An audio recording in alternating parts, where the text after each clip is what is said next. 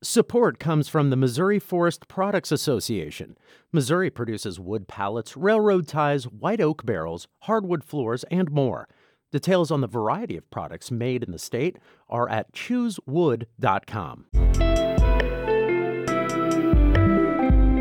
From the St. Louis Public Radio Newsroom, this is The Gateway. It's Tuesday, March 2nd. I'm Wayne Pratt. The coronavirus pandemic has changed the way movies are released. For local filmmaker Joseph Puleo, web streaming opened new audiences for his documentary about St. Louis neighborhood, The Hill. The fact that these festivals became virtual now gave us the opportunity to reach beyond just that region. And so we started getting people watching it in Chicago, watching it in New York. In just a few minutes, St. Louis Public Radio's Jeremy Goodwin tells us about the reception to the film America's Last Little Italy, The Hill. It's primary election day in St. Louis. Polls close at 7 tonight in the races for mayor, comptroller, and 16 of the 28 seats on the Board of Aldermen.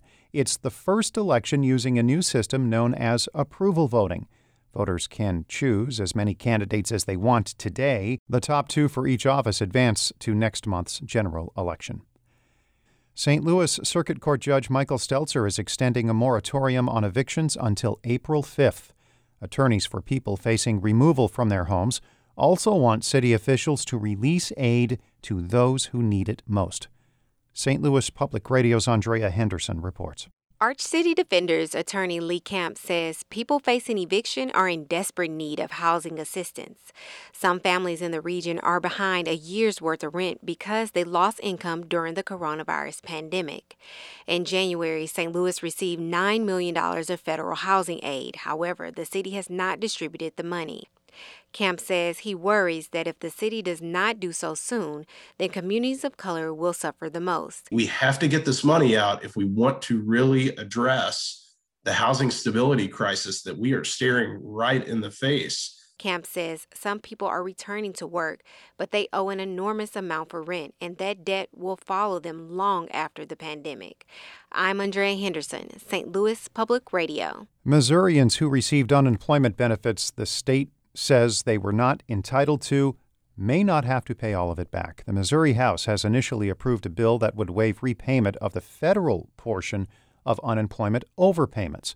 That's about 80% of the $150 million the state is trying to collect from some who received unemployment benefits last year. Representative Jay Eggleston, a Republican from Maysville, is sponsoring the bipartisan bill. He says it will bring relief to about 46,000 Missourians. Plus, it doesn't make a lot of sense to use state employees and state resources to recoup money from our citizens only to send that money to Washington, D.C., especially when the feds aren't asking for it back. People would still need to pay back state overpayments under Eggleston's bill. He says they would not be charged any penalties or interest. Missouri Governor Mike Parson is releasing the rest of the funding he withheld from the state budget. As St. Louis Public Radio's Jaclyn Driscoll reports, the funds were restricted because of the pandemic's impact on the economy. Parson says he's releasing roughly $280 million, which is the remainder of the funds he withheld at the height of the pandemic because Missouri's economy continues to improve. When Parson made the decision, the state's unemployment rate was projected to be more than 16%, but as of Monday, it's now below 6%. With the release of these funds, the Department of Elementary and Secondary Education has received all $123 million back into the Education Foundation Fund. Higher Education and Workforce Development, Health and Senior Services, and the Department of Revenue are among the others that received funding. Parson credits his quote, balanced approach to the handling of the pandemic that has allowed the state to rebound economically. In Jefferson City, I'm Jaclyn Driscoll, St. Louis Public Radio. The longtime mayor of Columbia, Illinois, has resigned following a federal public corruption indictment. Kevin Hutchinson is accused of making a false statement to a federal task force. The indictment alleges Hutchinson and his company received referral commissions from insurance contracts obtained by the city. In a letter to members of the city council, Hutchinson wrote, It was in the best interest of the city and his family to resign.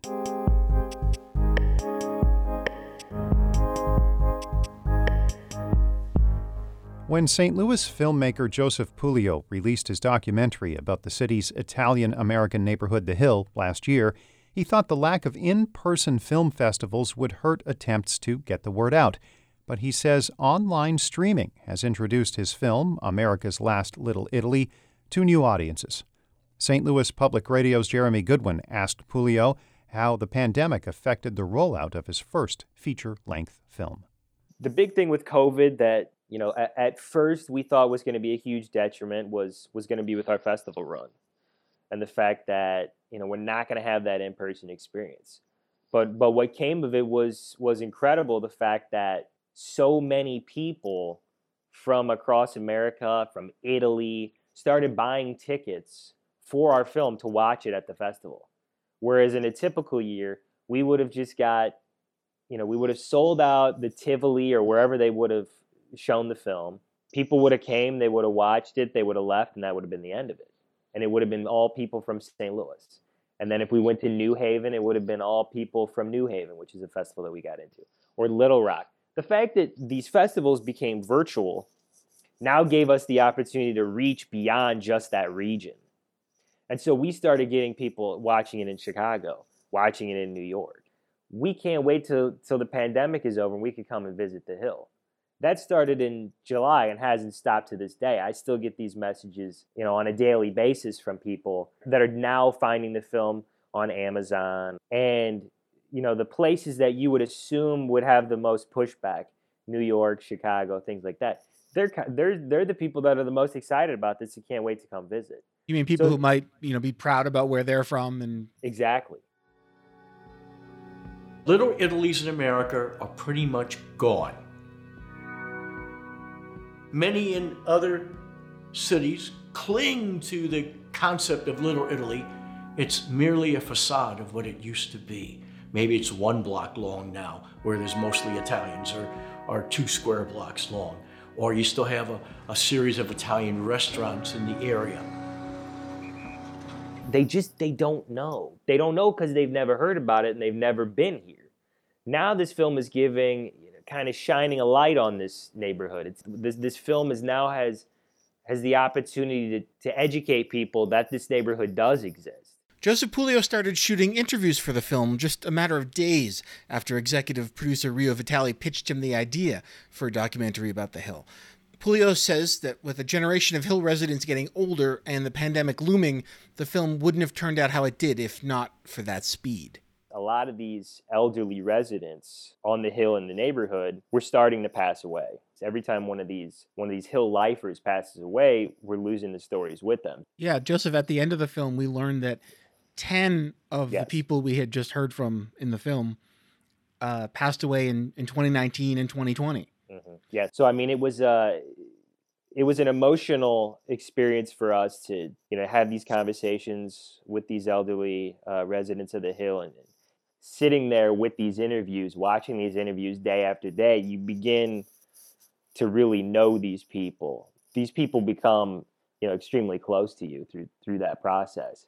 And for us to have lost, um, like you said, ten of these members, it's just it's been something that's emotional to us, but but also, um, you know, kind of proves the point that you know how important this was for us to get these stories while we had the opportunity. Yeah, when you see those faces at the end of the film, uh, there's a real sense of this history moving beyond living memory, like in front of our eyes, and capturing that while it's still there. Yeah, for us that was that was the selling point was you know the fact that we were losing these people and, and you know we have to do this while while we still can.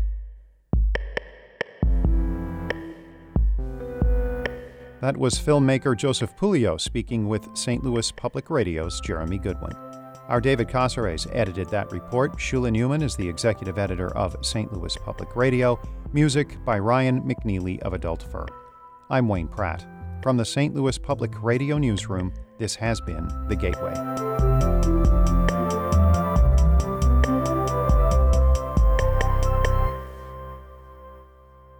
Support comes from Mosby Building Arts, a design build company committed to remodeling the right way. Visit callmosby.com to get project inspiration for any room of your house.